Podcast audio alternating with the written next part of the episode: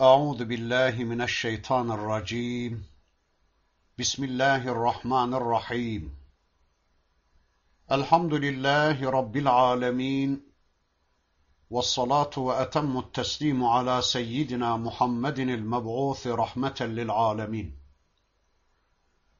اللهم لا سهل إلا ما جعلته سهلا وأنت تجعل الحزن إذا شئت سهلا. اللهم علمنا ما ينفعنا وانفعنا بما علمتنا وزدنا علما برحمتك يا أرحم الراحمين. أما بعد. إن الذين فرقوا دينهم وكانوا شيعا لست منهم في شيء. إنما أمرهم إلى الله ثم ينبئهم بما كانوا يفعلون. إلى آخر الآيات. Sadakallahul azim. Muhterem arkadaşlar, birlikte Enam suresini tanımaya çalışıyorduk. Geçen haftaki dersimizde surenin 159. ayetine kadar gelmiştik. İnşallah bu haftaki dersimizde de okumuş olduğum bu 159. ayetinden itibaren tanıyabildiğimiz kadar surenin öteki ayetlerini tanımaya çalışacağız. Her dersimizde ifade ettiğimiz gibi inşallah burada okuduğumuz, öğrendiğimiz Allah ayetleriyle önce Allah'ın istediği biçimde iman edeceğiz. Sonra da bu imanlarımızla yarınki hayatımızı düzenlemek üzere, bu imanlarımızı yarınki hayatımızda görüntülemek üzere ciddi bir çabanın, ciddi bir gayretin içine inşallah gireceğiz. Bugün okumuş olduğum 159. ayeti kerimesinde bakın Rabbimiz şöyle buyuruyor. Ey peygamberim! Fırka fırka olup dinlerini parçalayanlarla senin hiçbir ilişkin, ilişiğin olamaz. Onların işi Allah'a kalmıştır. Allah yaptıklarını onlara sonra bildirecektir. Evet, dinlerini parça parça edenler ve böylece hayatı parçalayanlarla senin hiçbir ilgin ve alakan yoktur diyor Rabbimiz. Dinlerini parça parça ederek fırkalaşan kimselerle senin bir ilgin yoktur ey peygamberim dinlerini parçalayanlar, yani dinin amel edilecek, uygulanacak, pratiğe aktarılacak bölümü, şimdilik sadece inandığımızı iddia edip de beklemeye aldığımız bölümü, ya da dinin ilgilendiğimiz bölümü, ilgilenmediğimiz, gündeme almadığımız bölümü, İşimize gelenler bölümü, işimize gelmeyenler bölümü. Veya dinsel anlar, dinsel günler, din dışı anlar, din dışı günler. Veya dinin beni ilgilendiren bölümü, beni değil de başkalarını ilgilendiren, başkaları uygulasın dediğimiz bölümü. Veya ben bu dinin bir tarafındayım, din de benim başka bir tarafımdadır diyerek dinle fırkalaşmamız. İşte böyle dini fırkalaştıranlar. Kendileri bir fırka olmuş, böylece dini de fırkalaştırmış olanlar var ya, işte ey peygamberim senin böyle kimselerle bir ilgin, ilişiğin yoktur. Öyle değil mi ama? Peygamberin bu insanlarla ne ilgisi olabilir? Onlar dinlerini fırkalaştırdılar. Dinlerini fırka fırka yaptılar. Öyle ayırdılar ki dinlerini, öyle parçaladılar ki onu sanki çocuğa ayrı din, gence ayrı din, yaşlıya ayrı, erkeğe ayrı, kadına ayrı din buldular. Kimileri sadece kadınlarla ilgilenen bir din kabul ettiler onu. Dinin hükümlerini sadece kadına ait kıldılar. Kadın şöyle inanmalı. kadın şöyle namuslu olmalı, kadın böyle giyinmeli vesaire vesaire. Sanki erkek namuslu olmak zorunda değilmiş gibi. Sanki aynı tesettür erkek için de geçerli değilmiş gibi. Kimileri gence ait zannettiler bu dini. Kimileri hocalara, kimileri imamlara ait kıldılar dini. İmam kılar namazı. İmam Hatip mezunu olanlar anlar hadisi. İlahiyatlılar anlar Kur'an'dan. Müftüler yapmalıdır bunları dediler. Veya işte köylünün, cahillerin uygulaması gereken ayetler ve tahsillilerin uygulaması gereken ayetler dediler. Köylüler ve cahiller inanacak, zekatını onlar verecek, namazını onlar kılacak ama şehirliler ve okumuşlar da sadece bu işi konuşu verecek o kadar dediler. Yani dinin edebiyatını yapanlar ve dini yaşayanlar diye ikiye ayırdılar onu. Kimileri de farklı bir biçimde parçaladılar dini. Sadece ahiretle ilgilenen bir din veya sadece dünyayla alakadar olan bir din. Sadece ahiret ve ölüm ötesi hayatı düzenleyen ama dünyaya ve dünyalık işlere karıştırılmayan bir din. Böyle dünyadan soyutlanmış, hayattan kovulmuş bir ölüler dini kabul ettiler onu. Veya işte bu dünya işi, bu ahiret işi dediler. Bu dünya işi buna din karışmaz. Bu din işi buna Allah karışır dediler. Din ayrı, dünya ayrıdır dediler. Dinin dünyaya karışmayan bölümü, dinin ahirete karışmayan bölümü vardır dediler. Dini günlerimiz, din dışı günlerimiz vardır dediler. Laisizmi din zannettiler. Dinlerini mescitlerine karıştırdılar ama ticaretlerine karıştırmadılar. Ahiretlerine karıştırdılar ama dünyalarına, hayatlarına karıştırmadılar. Hayatta hiçbir etkinliği olmayan, vicdanlara hapsedilmiş bir din kabul ettiler. Halbuki şunu kesinlikle ifade edelim ki, din ayrı, hayat ayrı değildir. Din ayrı, dünya ayrı değildir. Din bir hayat programıdır. Din dünyada yaşanmak için gelmiştir. Din ahirette ya da cennette yaşanmak için gelmemiştir. Eğer öyle olsaydı orada gönderirdi Rabbimiz bu dini. Burada göndermesine gerek kalmazdı. Arkadaşlar öyleyse hayatı parçalamak bilelim ki dini parçalamak demektir. Dini parçalamak da hayatı parçalamak demektir. Efendim işte ferdi hayat, toplumsal hayat, ekonomik hayat, iş hayatı, siyasal hayat, ibadet hayatı gibi hayatı parçaladınız ve her birerinde farklı hükümler uygulamaya kalkıştınız mı? kesinlikle bilesiniz ki din parçalanmış ve şirk başlamış demektir. Aynen bunun gibi dünya hayatı, ahiret hayatı dediniz mi yine din parçalanmış demektir. Veya Allah'a ayrılan hayat, topluma ayrılan hayat diye hayatı ikiye ayırmak da dinin parçalanmasıdır. Allah'a ayrılan zaman başkalarına ayrılan zaman olmaz. Çünkü Müslümanın hayatında Allah'tan başkalarına ayrılacak zaman yoktur. Müslümanın hayatında kulluğun dışında düşünülebilecek bir tek saniye bile yoktur. Allah hayatta boşluk bırakmaz. Tüm zamanlarımız, tüm hayatımız kulluktur ve bu kulluk sadece Allah'a yapılmalıdır. Bunun dışındaki bir anlayış kesinlikle bilelim ki şirktir. Veya kimileri de işte insanın batınına karışan, batına ait din, zahirine, cismaniyetine karışan din bölümleri diye onu parçaladılar. Bu zahir, bu da batın işi dediler.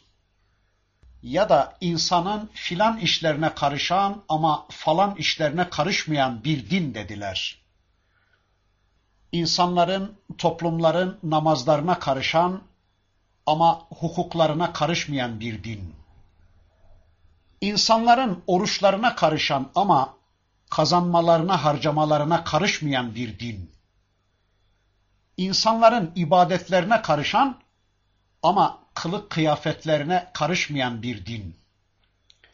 İnsanların dualarına karışan ama düğünlerinde, ev tefrişlerinde, küsmelerinde, barışmalarında söz sahibi olmayan bir din. Arkadaşlar bunların tamamı bilelim ki Allah'ın dinini parçalamaktır.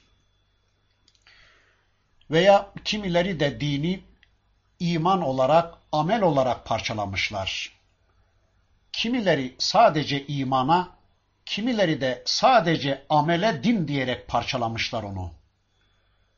Halbuki bu din imanla amelin birlikteliğidir. Ne mücerret amelsiz bir iman ne de imansız bir amel din değildir. Kimilerinin dini siyaset olarak ele alması, kimilerinin ekonomi olarak ele alması, kimilerinin sadece onu ahlak olarak algılaması da bilelim ki dini parçalamak demektir. Veya kimileri din ayrıdır, millet ayrıdır diyerek her ikisi de aynı olduğu halde dini parçaladılar. Veya kimileri de kendilerine göre farklı parçaladılar dini. Parçaladılar, parçalara ayırdılar dini ve her bireri ayrı bir parçaya tutundular. Her bireri dinin ayrı bir bölümünü bayraklaştırdılar. Kimileri dinin devlet bölümünü bayraklaştırdı, Kimileri dinin zikir bölümüne sarıldı. Sanki din sadece bundan ibaretmiş gibi ve sanki dinin öteki bölümleri yokmuş gibi sadece onu gündeme getirerek dini böldüler. Kimileri kıssa ayetlerini bayraklaştırdı ve din sadece kıssadan ibaretmiş gibi sürekli onu gündeme getirerek ötekileri örterek dini parçaladılar. Kimileri sadece tekfir ayetlerini gündeme getirdi. Kimileri sadece cihat ayetlerine sarıldı. Cihat ve diğerleri diye dini böldüler. Kimileri fıkıh ve diğerleri diyerek, kimileri tefsir ve diğerleri diyerek dini parçalamaya çalıştılar. Enam bizim oldu, Bakara başkalarının oldu yani. Evet, bu anlattıklarım dinin içinde bir parçalanmadır. Et-tefrikatu fid din. Dinde, dinin içinde parçalanmalar. Ama Allah korusun bir de et-tefrikatu ani din vardır ki bu da dinden çıkıp giderek ayrılmak, fırkalaşmak demektir. Ya da okuduğumuz ayette geçen bu ifadeyi ferraku değil de faraku kıraatini kabul edenlere göre anlayacak olursak, o zaman hak dinden ayrılıp gidenler olmuştur diyeceğiz. Yani dinde, dinin içinde fırkalaşanlar değil de, dinden fırkalaşanlar, dinden kopanlar olmuştur şeklinde anlamak gerekecektir. Mesela kimler gibi? Mutezile gibi, Cebriye gibi, Cehmiye gibi, Müşebbihe Mürciye gibi din adına konuşan, din adına iş yaptığını iddia eden ama dinden ayrılıp gidenler olmuştur. Dinden fırkalaşıp gidenler olmuştur. İşte eğer bu manaya anlayacak olursak, Rabbimiz ayeti kerimesinde diyor ki, ey peygamberim, senin böyle dinden tefrika olan, dinden ayrılıp giden kimselerle bir ilgin, alakan yoktur. Ya da az evvel demeye çalıştığım gibi dini parçalayan, dinlerini parça parça eden ve her bireri dinin bir bölümüne tutunarak, her bireri dinin bir bölümünü gündeme getirerek, her bireri dinin bir bölümünü bayraklaştırarak, dinde tefrikalaşan kimselerle senin bir ilgin, alakan yoktur buyuruluyor. Çünkü dikkat ederseniz ayeti kerimede dini parçalayıp şia şia olanlar deniyor. Yani her biri ayrı bir şia, ayrı bir grup, ayrı bir parti olan ve her biri ayrı bir lidere, ayrı bir reise tutunarak dindeki vahdeti bozan kimseler deniyor. Evet, Rabbimiz ayetinde bunu reddettiği halde bugün maalesef Müslümanlar aralarındaki ufak tefek metot ayrılıklarını sanki dinde temel ayrılıklarmış gibi görerek kendilerini şia şia parça parça yaptılar. Birbirlerini tekfir edecek noktaya geldiler. Ve kendi aralarındaki bu parçalanmaları da kafirler karşısında onları izzetsiz ve şerefsiz bir konuma düşürmüştür.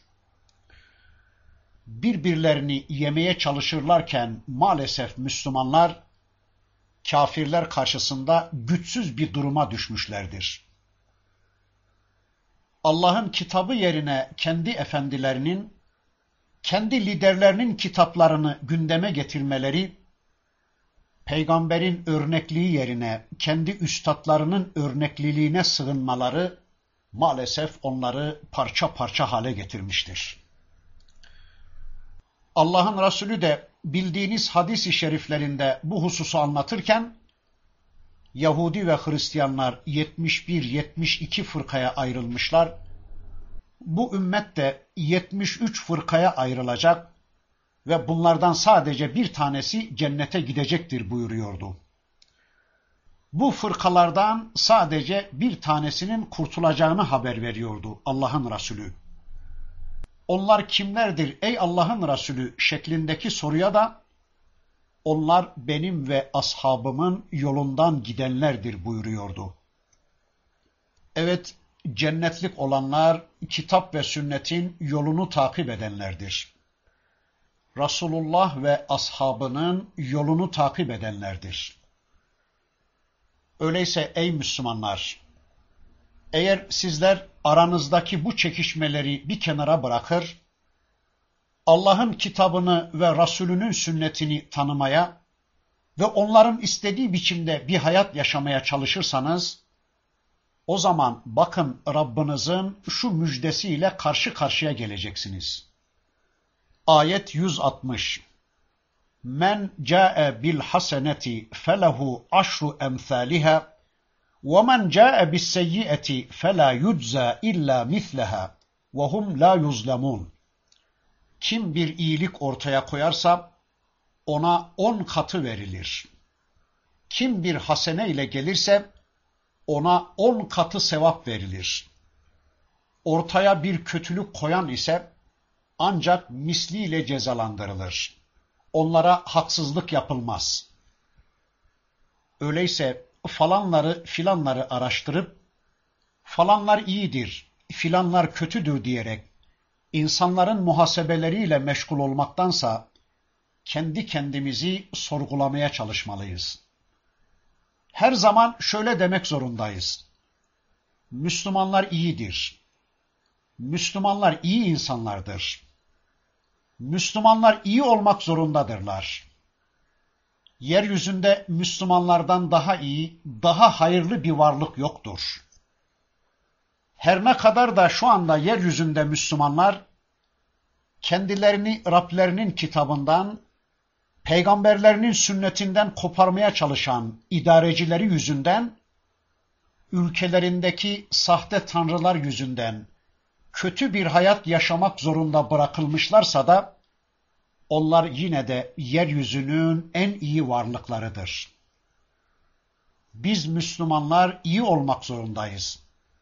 Biz Müslümanlar düzelmek zorundayız diyelim ve kendimizi düzeltmek için, çevremizdeki Müslüman kardeşlerimizi düzeltmek için elimizden ne geliyorsa yapmaya çalışalım. Bu konuda gecemizi gündüzümüze katarak bir çabanın içine girelim ki yaptıklarımıza karşılık Rabbimiz bize bire on mükafat versin. Bakın öyle diyor Rabbimiz. Kim bir iyilik yaparsa, kim bir hasene ortaya koyarsa, kim ki imandan kaynaklanan bir harekette bulunmuşsa, ona onun on katı mükafat verilir. Allah bu kadar merhametlidir. Bir haseneye on hasene, bir iyiliğe on iyilik bulacaksınız. Bir iyiliğinize sanki on tane hasene yapmış gibi karşılık verecektir Rabbimiz. İyiliğin kat sayısı farklıdır. Bire on. Bakın Bakara'da da Rabbimiz şöyle buyuruyordu. Vallahu yudaifu limen yeşâ vallahu vasi'un alim. Allah dilediğine daha da katlar. Kat kat katlar. Allah'ın rahmeti geniştir. O her şeyi bilir. Bakın ayeti kerimede Allah yolunda infak edenlerin Allah yolunda çalışmalar yaparak hayatlarını, zamanlarını, fikirlerini, kalemlerini Allah'a adayanların sevaplarının kat kat artırılacağı anlatılıyor. Hatta bir iyiliğin karşılığının 700'e kadar çıkartılacağına dair bir misal veriliyor. Daha sonra bir amele verilecek mükafatın o ameli işleyenlerin o ameli işlerken taşıdıkları ihlas ve samimiyetlerine göre kat kat artırılacağı anlatılıyor. Yani yapılan infakın, yapılan çalışmanın değeri ya da karşılığında takdir edilecek mükafat o infakın, o çalışmanın ferdin, toplumun ve ümmetin problemlerine, sıkıntılarına ne ölçüde çözüm getirdiğiyle orantılıdır. Yani infaka, yapılacak güzel amellere takdir edilecek sevap, onunla giderilen ihtiyaçla orantılıdır. Unutmayalım ki infak, infak edilen şeyin hacmi, azlığı çokluğuyla ilgili değildir. Yapılan amele takdir edilecek mükafat, o amelin çokluğuyla, azlığıyla sınırlı değildir. Bir çuval hurması olup da bunun yüz tanesini Allah yolunda infak eden kişiyle, bir tek hurması olup da ona ihtiyacı varken, bölüp yarısını bir kardeşine infak eden kişi elbette bir değildir. Burada mükafatın takdirinde azlık çokluk değil, niyet ve giderilen sıkıntının türü önemlidir. Amelde niyet önemlidir. Niyeti en az olana yaptığının on katı ödenirken, niyeti daha güzel olana niyetinin güzelliği nispetinde bu mükafat artırılmaktadır. Öyleyse müminler infak için bir taneyi bile küçük görmemeli ve onu Allah adına harcamayarak Allah'tan kıskanmamalıdır. Elimde bir tanem var. Onu da Allah yolunda harcarsam o da yok olup gidecektir dememelidir. Allah için yapılacak en ufak hayırları bile küçük görerek onu Rabbinden esirgememeli, bir saniyesini bile boşa harcamamaya dikkat etmelidir Müslüman. Evet, Allah için yapılan iyiliklerin mükafatının kat sayısı farklı iken, yapılan kötülüklerin, işlenen günahların karşılığında da bire bir ceza vardır diyor Rabbimiz. Kim bir hasene, bir kötülük, bir günah işlerse ancak bire bir karşılık görecektir. Yanlış mı söyledim? Bir daha söyleyeyim. Kim bir seyyiye, bir kötülük, bir günah işlerse karşılığında bir ceza görecektir. Sadece karşılığıyla mukabele görecektir. İyiliğin karşılığı bazen bire on, bazen bire yedi yüz, bazen bire sonsuz mükafat iken kötülüğün karşılığı ise sadece bire birdir. Rabbimiz ne kadar da merhametlidir bizim için değil mi? Hatta bakın bir adam bir günah işlemeye niyet edip azmetse ama sonra da Allah korkusundan, ahiret endişesinden dolayı onu yapmaktan vazgeçse, onun karşılığında ona bir sevap verilecektir. Evet, Allah vasidir. Yani rahmeti, merhameti geniş olandır. Genişlik sahibidir. Yani dilediğine dilediği kadar kat kat ve hesapsız verendir. Alimdir Allah. Hangi konuda? Yani kime ne vereceğini, kime ne kadar vereceğini, kimin amelini kaçla çarpacağını çok iyi bilendir o. Veya verenin verirken hangi şartlarda ve ne niyetle verdiğini en ince teferruatına kadar bilen ve de verene vereceğini nasıl takdir edeceğini en iyi bilendir o Allah. Bundan sonra 161. ayeti kerimesinde de bakın Allah şöyle buyuruyor. Kul inneni hedani rabbi ila sıratın mustakim. De ki Rabbim bana hidayet etti. Rabbim bana yol gösterdi. Rabbim beni doğruca cennete götürecek yola hidayet etti. Bu yolu bana o öğretti. Şu üzerinde yürüdüğüm sırat-ı mustakimi, şu cennet yolunu bana Rabbim tarif buyurdu. Evet, bizi de sırat-ı müstakime hidayet eden Rabbimizdir. Gönderdiği kitabıyla bize dost doğru yolu gösteren, bize kulluk yolunu, bize cennet yolunu gösteren de Rabbimizdir. E, şimdi ben Rabbimin bana gösterdiği bu dost doğru yol dururken, sizin heva ve heveslerinize, sizin zanlarınıza, sizin kendi işkembenizden ürettiğiniz saçma sapan şeylere mi uyacağım? Ben asla sizin sapıklıklarınıza uymayacağım. Ben Rabbimin dinine uyacağım. Öyle bir din ki benim Rabbimin dini gıyemendir o. İbrahim Aleyhisselam'ın dini insanı kıvamında tutacak bir dindir. İnsana Allah'ın istediği şekilde kulluk imkanı verecek bir dindir.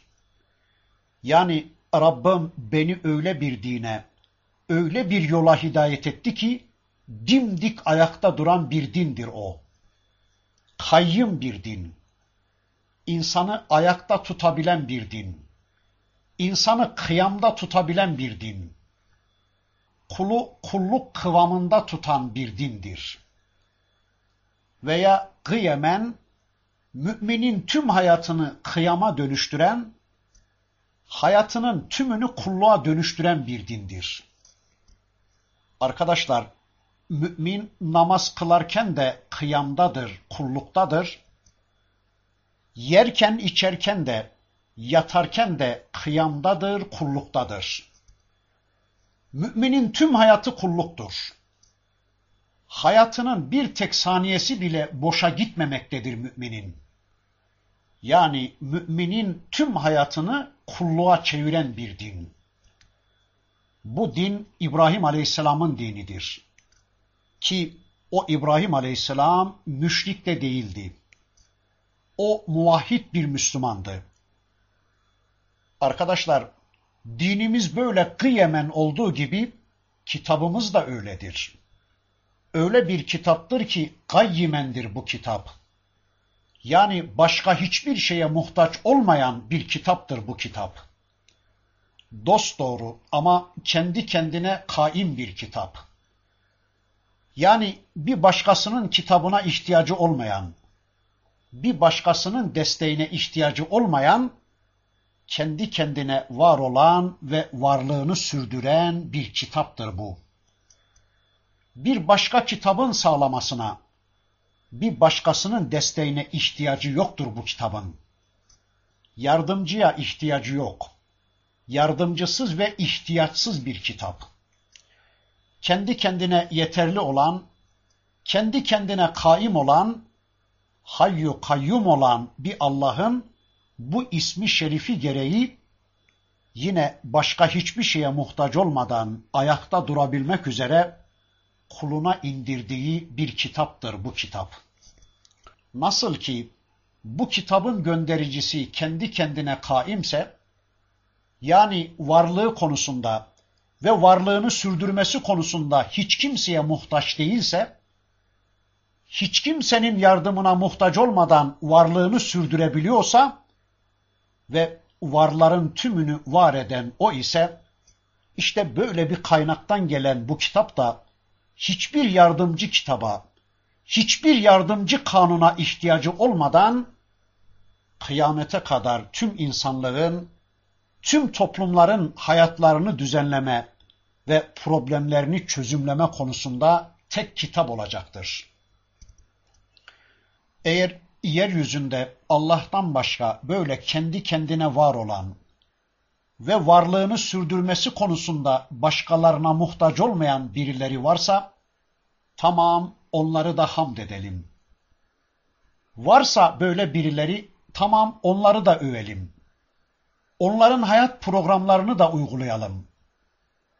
Onların kitaplarını da uygulamaya alalım. Onların arzularını da yerine getirelim. Yoksa hiç kimsenin kitabı bu kitapla mukayese edilemez. Hiç kimsenin kitabı bu kitabın önüne geçirilemez. Hiç kimsenin dini, hiç kimsenin hayat programı, hiç kimsenin yasaları bu dinin, bu hayat programının önüne geçirilemez. Hiç kimsenin talimatları ve yasaları bu kitaba tercih edilemediği gibi, bu kitabın onların desteğine de ihtiyacı yoktur. Bu dinin başka dinlere, bu programın başka programlara zerre kadar ihtiyacı yoktur. Evet, bizi doğruya ulaştıran, hidayete ulaştıran Allah'tır. Peki bu ayet ışığında bir soru soralım. Doğru olan, doğruda olan kimdir? Kesin doğru olan nedir? Arkadaşlar, kesin doğru olan kitap ve sünnettir. Öyleyse insanları kesinlikle kendimize, kendi grubumuza, kendi cemaatimize, kendi yolumuza, kendi önderlerimize değil, Allah'ın kitabına ve Resulünün sünnetine çağırmak zorundayız. Bana gelin, bize gelin, bizi örnek alın, bizi takip edin, bizim gibi olun değil, gelin Allah'ın kitabına, gelin peygamberin sünnetine diyeceğiz. Ve hiçbir zaman unutmayalım ki hepimiz Allah'ın hidayetine, Allah'ın yol göstermesine muhtacız. Yani hiçbir zaman kendimizi Allah'ın hidayetinden, Allah'ın yol göstericiliğinden müstahni görerek ben kendi aklımla, kendi bilgimle, kendi gücümle yol bulabilirim. Ben Allah'ın hidayetine muhtaç olmadan da bu hayatımı yaşarım. Ben kitap ve peygambersiz de hayatımın tüm problemlerini kendi kendime çözebilirim diyemeyiz. Şu anda hidayet üzere olsak bile yarınımız konusunda hiçbirimiz emin olamayız. Sırat-ı mustakim kitaptır, sünnettir. Öyleyse sürekli kitap ve sünnetle beraber olmak zorundayız. Kitap ve sünnetten bir an bile ayrı kalmamak zorundayız. Başka çaremiz de yoktur. Kul inne salati ve nusuki ve mahyaye ve memati lillahi rabbil alemin. De ki benim namazım, ibadetlerim, hayatım ve ölümüm alemlerin Rabbi olan Allah içindir. Benim dirimim ve ölümüm alemlerin Rabbi olan Allah'a armağan olsun. Varlığım Türk varlığına armağan olsun mu diyorlardı. Öyle değil. Varlığım Allah'a armağan olsun. Evet, Müslüman sürekli söyleyecek bunu. Benim namazım Allah'a aittir. Bunu peygamberimize söylettiriyor Rabbimiz. Peygamberimiz söylüyor, biz dinleyeceğiz. Sonra biz söyleyeceğiz, kendimiz dinleyeceğiz. Sonra da çevremize ilan edeceğiz. Ama önce bunu kendimiz dinleyeceğiz. İmanımızı tazelemek üzere, imanımızı Allah'a arz etmek üzere önce kendimize söyleyeceğiz bunu. Benim namazım, yani benim Allah'la diyalogum, benim Allah'tan mesaj alıp Allah'a tekmil vermem anlamına gelen namazım, benim bedensel ve bireysel hayatıma Allah'ın karıştığını ortaya koymam, bunu evetlemem anlamına gelen namazım Allah içindir. Öyleyse arkadaşlar, öyle bir namaz kılalım ki o Allah için olsun. Öyle bir namaz kılalım ki o namaz Allah'a layık bir namaz olsun. Öyle bir namaz kılalım, öyle bir hayat yaşayalım ki Resulullah'ınki gibi olsun. Öyle bir hayat yaşayalım ki kafirlerinkinden, müşriklerinkinden farklı olsun. Öyle bir namaz kılalım ki kafirlerle farkımız ortaya çıksın. Öyle bir namaz kılalım ki dinimizin direği olsun. Öyle bir namaz kılalım ki Allah'tan mesaj alma makamımız olsun bu namaz.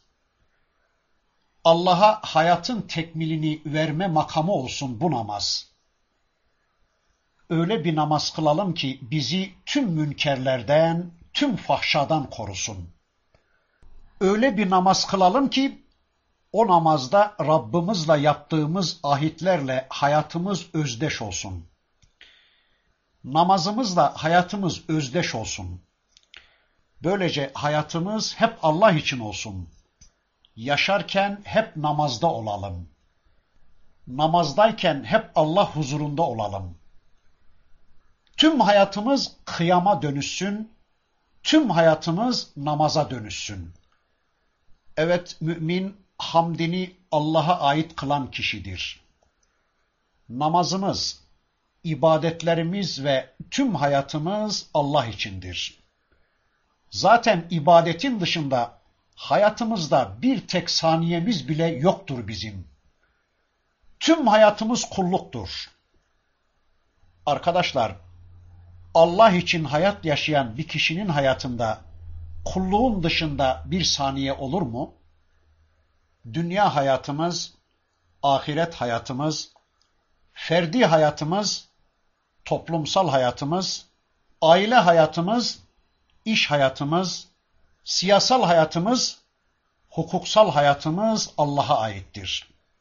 Biz hayatı Allah için yaşarız. Çünkü bu hayatın sahibi O'dur.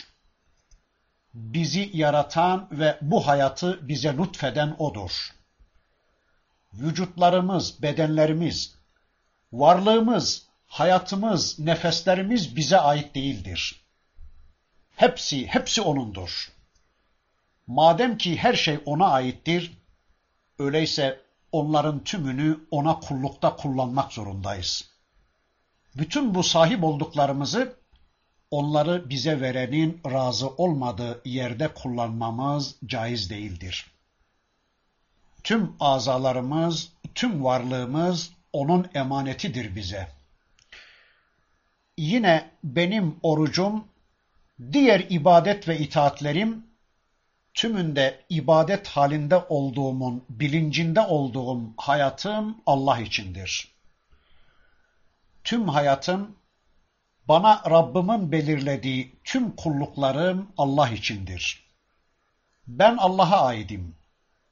Bütün hayatım ve mematım, doğumum ve ölümüm, canlı oluşum ve canımı Rabbıma teslim edişim, alemlerin Rabbi olan Allah'a aittir. Ondandır. Ondan kaynaklanmaktadır. Ona yöneliktir. Öldüren de odur, hayat veren de. İşte o alemlere program çizen Allah'ın ortağı da yoktur. Şeriki de yoktur.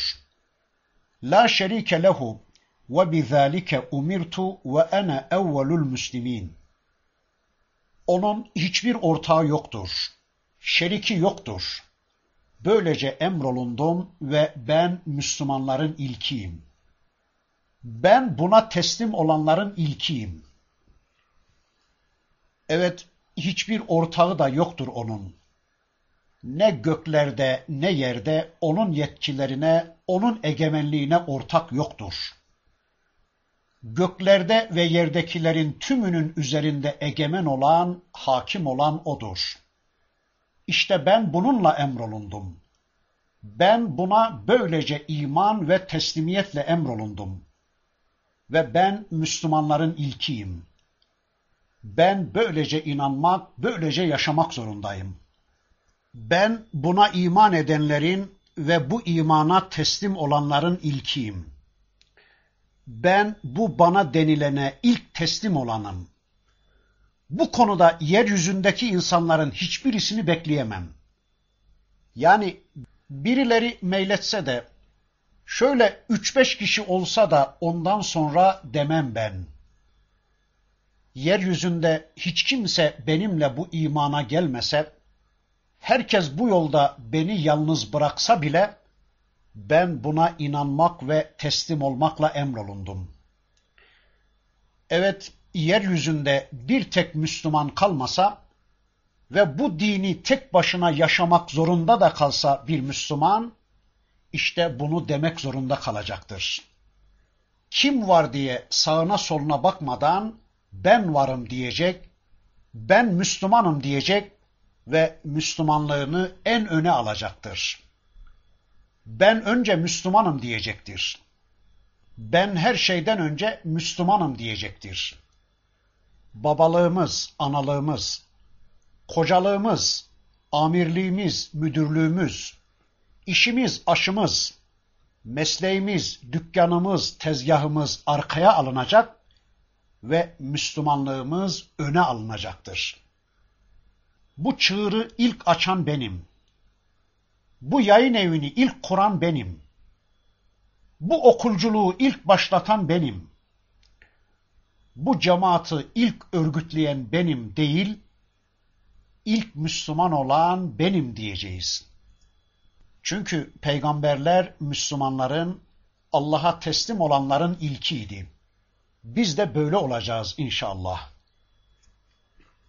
Ben önce Müslümanım, sonra babayım.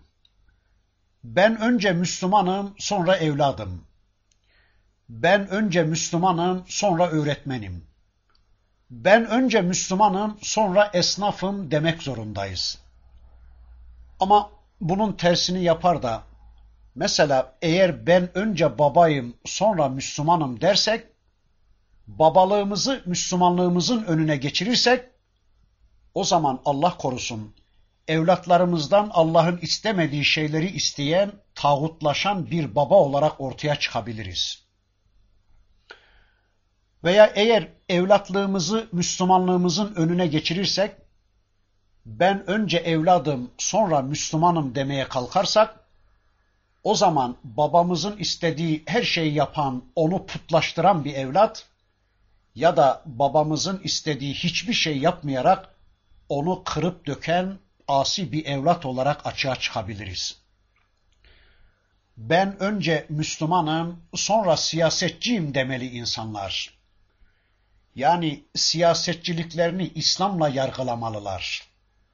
Öyle yapmazlar da ben önce siyasetçiyim, sonra Müslümanım demeye kalkarlarsa, o zaman Allah korusun, Allah ve Resulünün istemediği yasaların altına imza atan tağut bir siyasetçi olarak açığa çıkabiliriz. Mesela ben önce avukatım, sonra Müslümanım diyenler, avukatlıklarını Müslümanlıklarının önüne geçirenler, şu anda bu mesleklerini sürdürebiliyorlar. Halbuki ben önce Müslümanım deselerdi, bu mesleklerini İslam'la sorgulasalardı, belki yapamayacaklardı bunu. Belki seçemeyeceklerdi böyle bir mesleği. Evet, Müslümanlığımızı ön plana alacağız bir, Bir de Allah'ı razı edecek ameller konusunda kimseyi beklemeyecek ve onu ilk yapan biz olmaya çalışacağız. Yani Müslümanların ilki biz olmaya çalışacağız. Ah keşke bu işi benden önce yapanlar olsaydı demeyeceğiz. Onu ilk defa biz yapmaya çalışacağız. Veya e, ne yapalım kızım açıver başını. Baksana herkes açıyor demeyeceğiz. Herkes açılmış olsa bile ilk kapatan biz olacağız. Bu işe ilk teslim olan, ilk Müslüman olan biz olacağız. E ne yapalım? Toplumda herkes mirası böyle paylaşıyor. Biz de topluma uymak zorundayız demeyecek. Allah'ın istediğini ilk yapan biz olacağız. Bu konunun ilk Müslümanı, ilk teslim olanı biz olacağız. Allah'ın istediğini ilk yapan biz olacağız. Bu konunun ilk Müslümanı biz olacağız Allah'ın izniyle. İlk Müslümanları bir düşünün. Hazreti Ebu Bekir Efendimiz, Hazreti Ali Efendimiz, Hatice annemiz, Hazreti Bilal Efendilerimiz biraz bekleselerdi, ya daha çok erken, hele birileri bir Müslüman olsun, hele cemaat bir çoğalsın, sırası gelince biz de Müslüman oluruz diye birazcık bekleselerdi, vallahi sabahı haşra kadar beklerlerdi de kendilerine iman etme sırası gelmezdi. Öyleyse biz de hiç kimseyi beklemeyeceğiz. Ondan sonra 164. ayetinde de bakın Rabbimiz şöyle buyuruyor.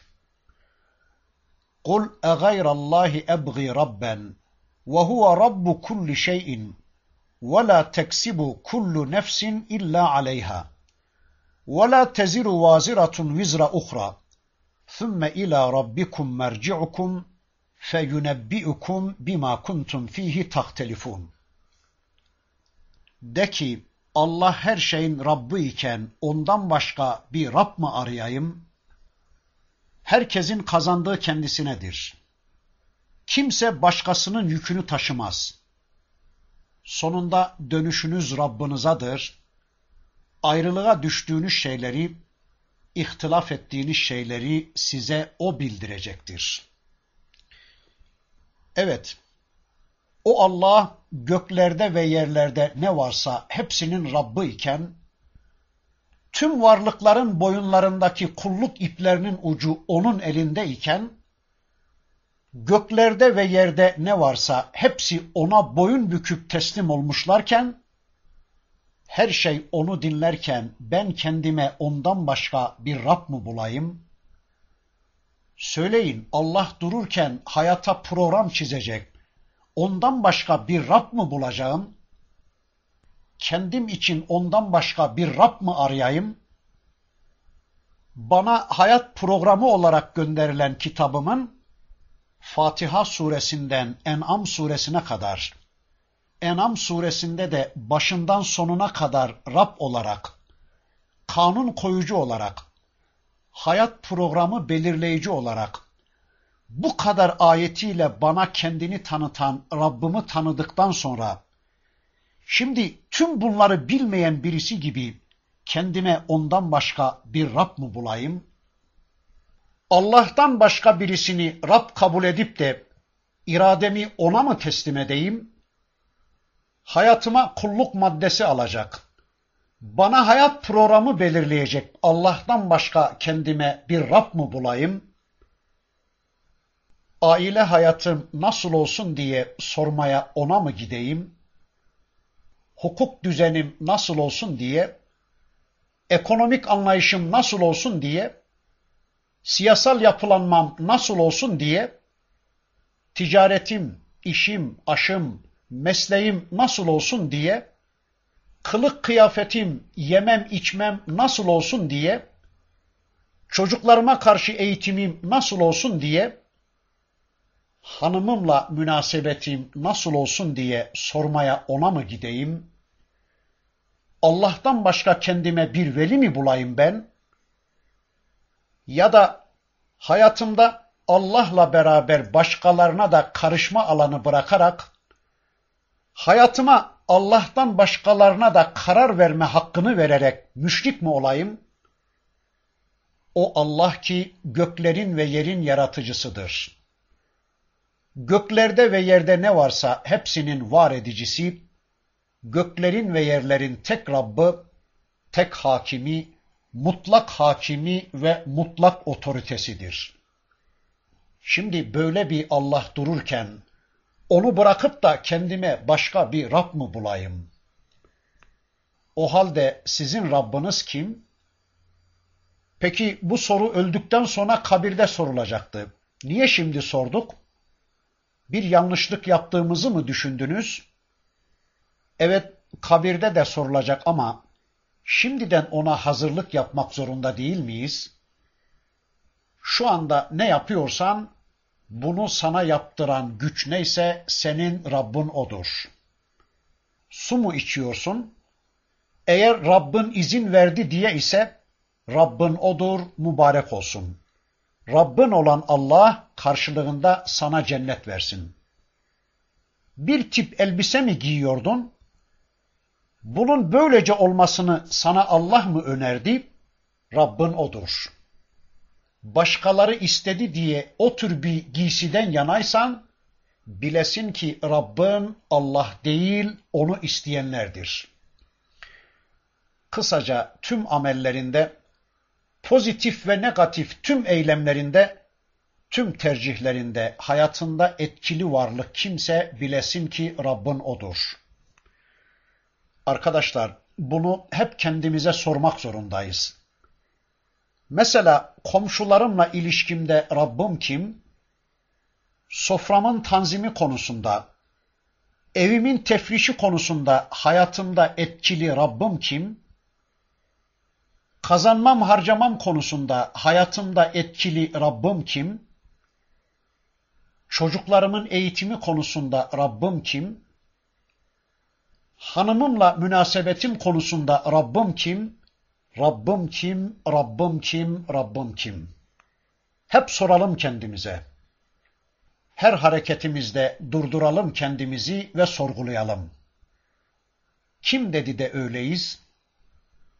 Bu sofra mantığını kim kazandırdı bize? Bu hukuk düzenini kim istedi bizden? Bu eğitim yolunu kim gösterdi bize? Bu ev tefrişi anlayışını kim gösterdi bize? Bu kılık kıyafeti kim istedi bizden? Neden böyle giyiniyoruz? Kim istedi de böyle giyiniyoruz? Kimi razı etmek için böyle giyiniyoruz? Bu konuda Rabbimiz kim diye sürekli soralım kendimize. Göklerde ve yerde ne varsa hepsinin Rabbi Allah iken ben neden başkalarını Rab bileyim? Güneş Allah'ı dinlerken, ay, yıldızlar, canlı cansız, büyük küçük tüm varlıklar Rab olarak Allah'a teslim iken, ben neden başka Rabler arayayım kendime? Bizim iç dünyamızı da dış dünyamızı da düzenleyen Rab Allah değil mi? İç dünyamız Allah'a teslim iken, iradi dünyamızda neden Rab olarak sadece Allah'ı dinlemeyelim? Hakkımız var mı buna? Elbette yoktur. Elbette göklerde ve yerde sadece yetkili Allah'tır. Göklerde ve yerde Rab sadece Allah'tır. Sadece onu Rab bilelim ve hayatımıza egemen olarak sadece onu kabul edelim. Kendimize başka Rabler, başka efendiler aramayalım. Ve herkesin kazandığı kendisinedir. Kimse başkasının yükünü taşımaz.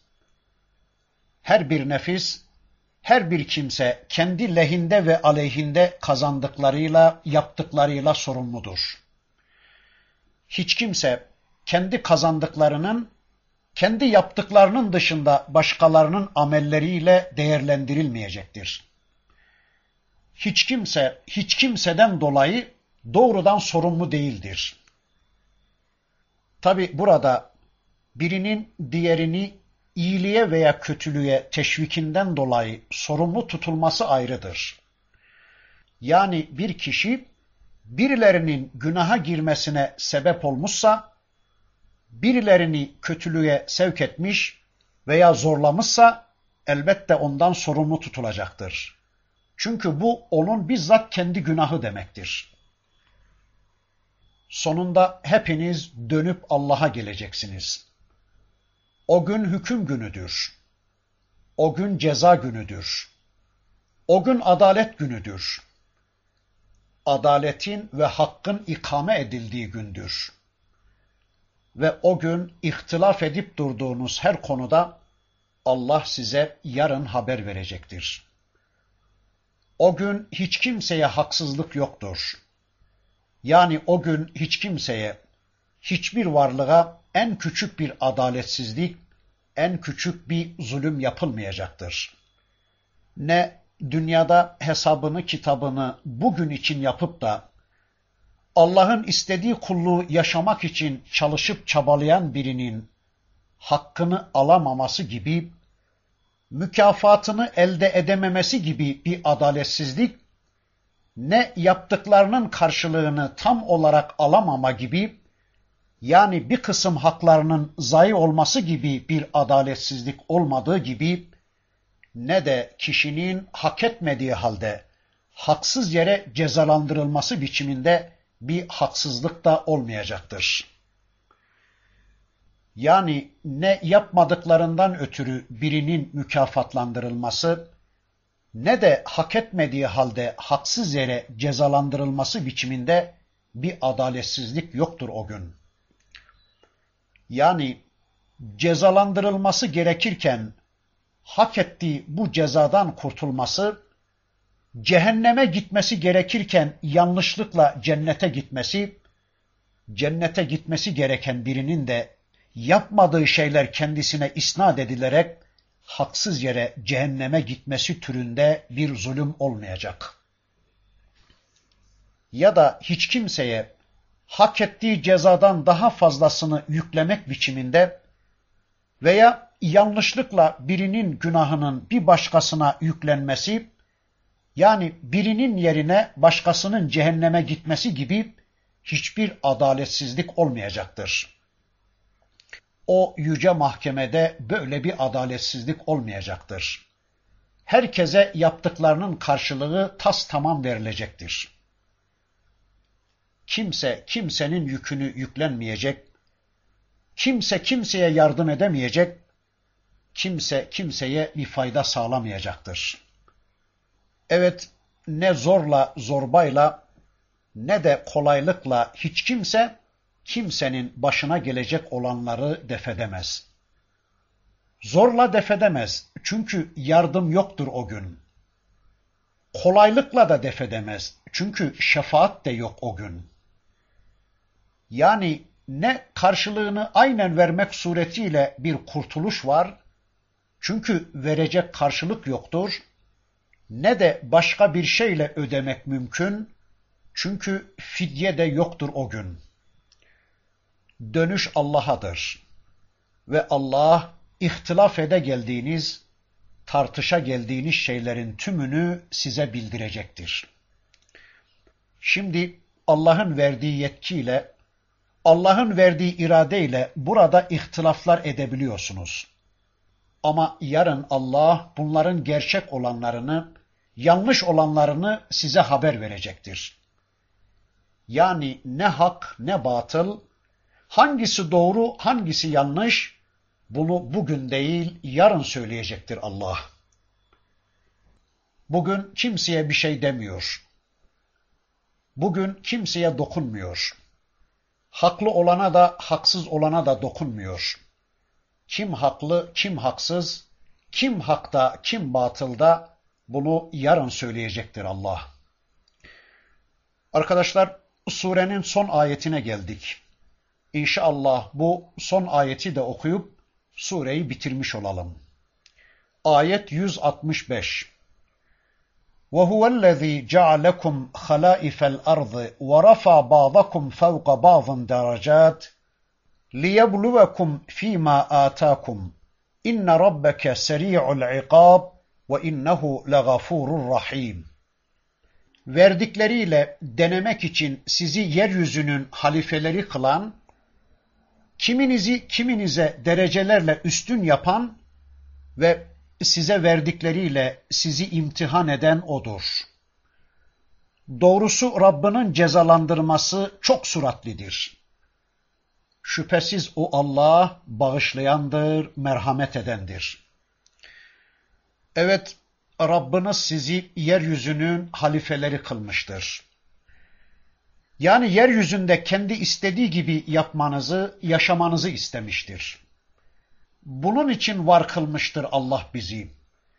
Yeryüzünde Allah'ın dinini hakim kılmak üzere bizi halife olarak var kılmıştır Allah. Var kılınışımızın sebebi işte budur. Öyleyse ben yeryüzünde ne varsa suyuna ateşine varıncaya kadar her şeyi Allah'a kullukta kullanacağım. Benim varlık sebebim, benim misyonum budur. Ve işte bu konuda benim halifeliğim konusunda Allah'ın bana verdikleri bir başkasına göre derece derecedir. Mesela gözümün görüşü başkalarına göre farklıdır. Benimki biraz az, bir başkasınınki biraz daha fazla olabilir. Gücüm kuvvetimden malım mülküme kadar, sıhhat ve afiyetimden çoluk çocuğuma kadar, çevrem ve imkanlarımdan bilgime, becerime kadar farklılıklar olacaktır. Allah kullarını halife olarak gönderdiği bu dünyada derece derece yaratmıştır. Herkes birbirine göre derecelidir. Sıhhatli hasta, zengin fakir, zeki az zeki gibi dereceler vardır. Peki niçin bu fark? Neden böyle yapmış Rabbimiz? Size verdikleriyle Allah sizi imtihan ediyor da ondan. Siz böylece deneme altındasınız. Siz bu verilenlerle kulluk imtihanındasınız. Sonunda cennet ya da cehennem kazanacaksınız. Sonunda ikabı, hesabı çok şedid olan Allah'ın kararıyla kendinizi cehennemde bulacaksınız yahut da gafur ve rahim olan Allah'ın gufranıyla cennette bulacaksınız. Evet, bir an bile hatırınızdan çıkarmayın ki halifeler olarak şu anda sizler hayattasınız. Şu anda mülk sizindir. Dün sizin yerinizde bir başkaları vardı. Dün mülk onlardaydı ve onlar imtihandaydı. Onlar gittiler, şimdi onların yerinde sizler varsınız. Unutmayın ki yarın sizler de olmayacaksınız. Size sizin şu anda sahip olduklarınızın tamamını veren Allah'tır. Allah size imkan tanıyor. Allah size fırsat veriyor. Kiminiz zengin, kiminiz fakir. Kiminiz idareci, kiminiz idare edilen. Kiminiz patron, kiminiz işçi. Ama bilesiniz ki bunların hiçbirisi kıstas değildir. Ne zenginler zengin oldukları için cennete gidecekler, ne de fakirler fakir oldukları için cehenneme gidecekler. Ne kadınlar kadın oldukları için cehenneme, ne de erkekler erkek oldukları için cennete gidecekler. Kimilerinizin şu konumda, kimilerinizin de bu konumda olmaları hiçbir şey ifade etmez. Bütün bunlar birer imtihan sebebidir. Bütün bunlar birer imtihan sorusudur. Kim kaybetti, kim kazandı yarın belli olacak. Yani ne çok verilenler kazandık diye sevinsinler, ne de az verilenler kaybettik diye üzülsünler. Bütün bunlar imtihan sebebidir ve kimin kazanıp kimin kaybettiği yarın belli olacaktır. Unutmayın ki Rabbiniz size verdikleriyle sizi imtihan etmektedir. Ne mutlu bu imtihanı unutmadan yaşayanlara. Ne mutlu yaşadığı bu hayatın sonunda hesaba çekileceğini bir an bile hatırından çıkarmadan yaşayanlara. Arkadaşlar, Enam suresi ile alakalı bu kadar söz yeter. Elhamdülillah ki bir sureyi daha tamamladık. Bir sureyi daha tanıma imkanı lütfetti Rabbimiz bize. Rabbim istediği gibi iman edip gereğiyle amel eden kullarından eylesin. Rabbim öğrendiğimiz bu sureyi kuşanıp, bu sureyi bilmeyenlerden farklı davranıp, bu sureyi bilmeyenlerden farklı yaşayan kullarından eylesin. Subhaneke Allahumma ve bihamdik eşhedü en la ilahe illa ente estağfiruke ve etubu ileyk.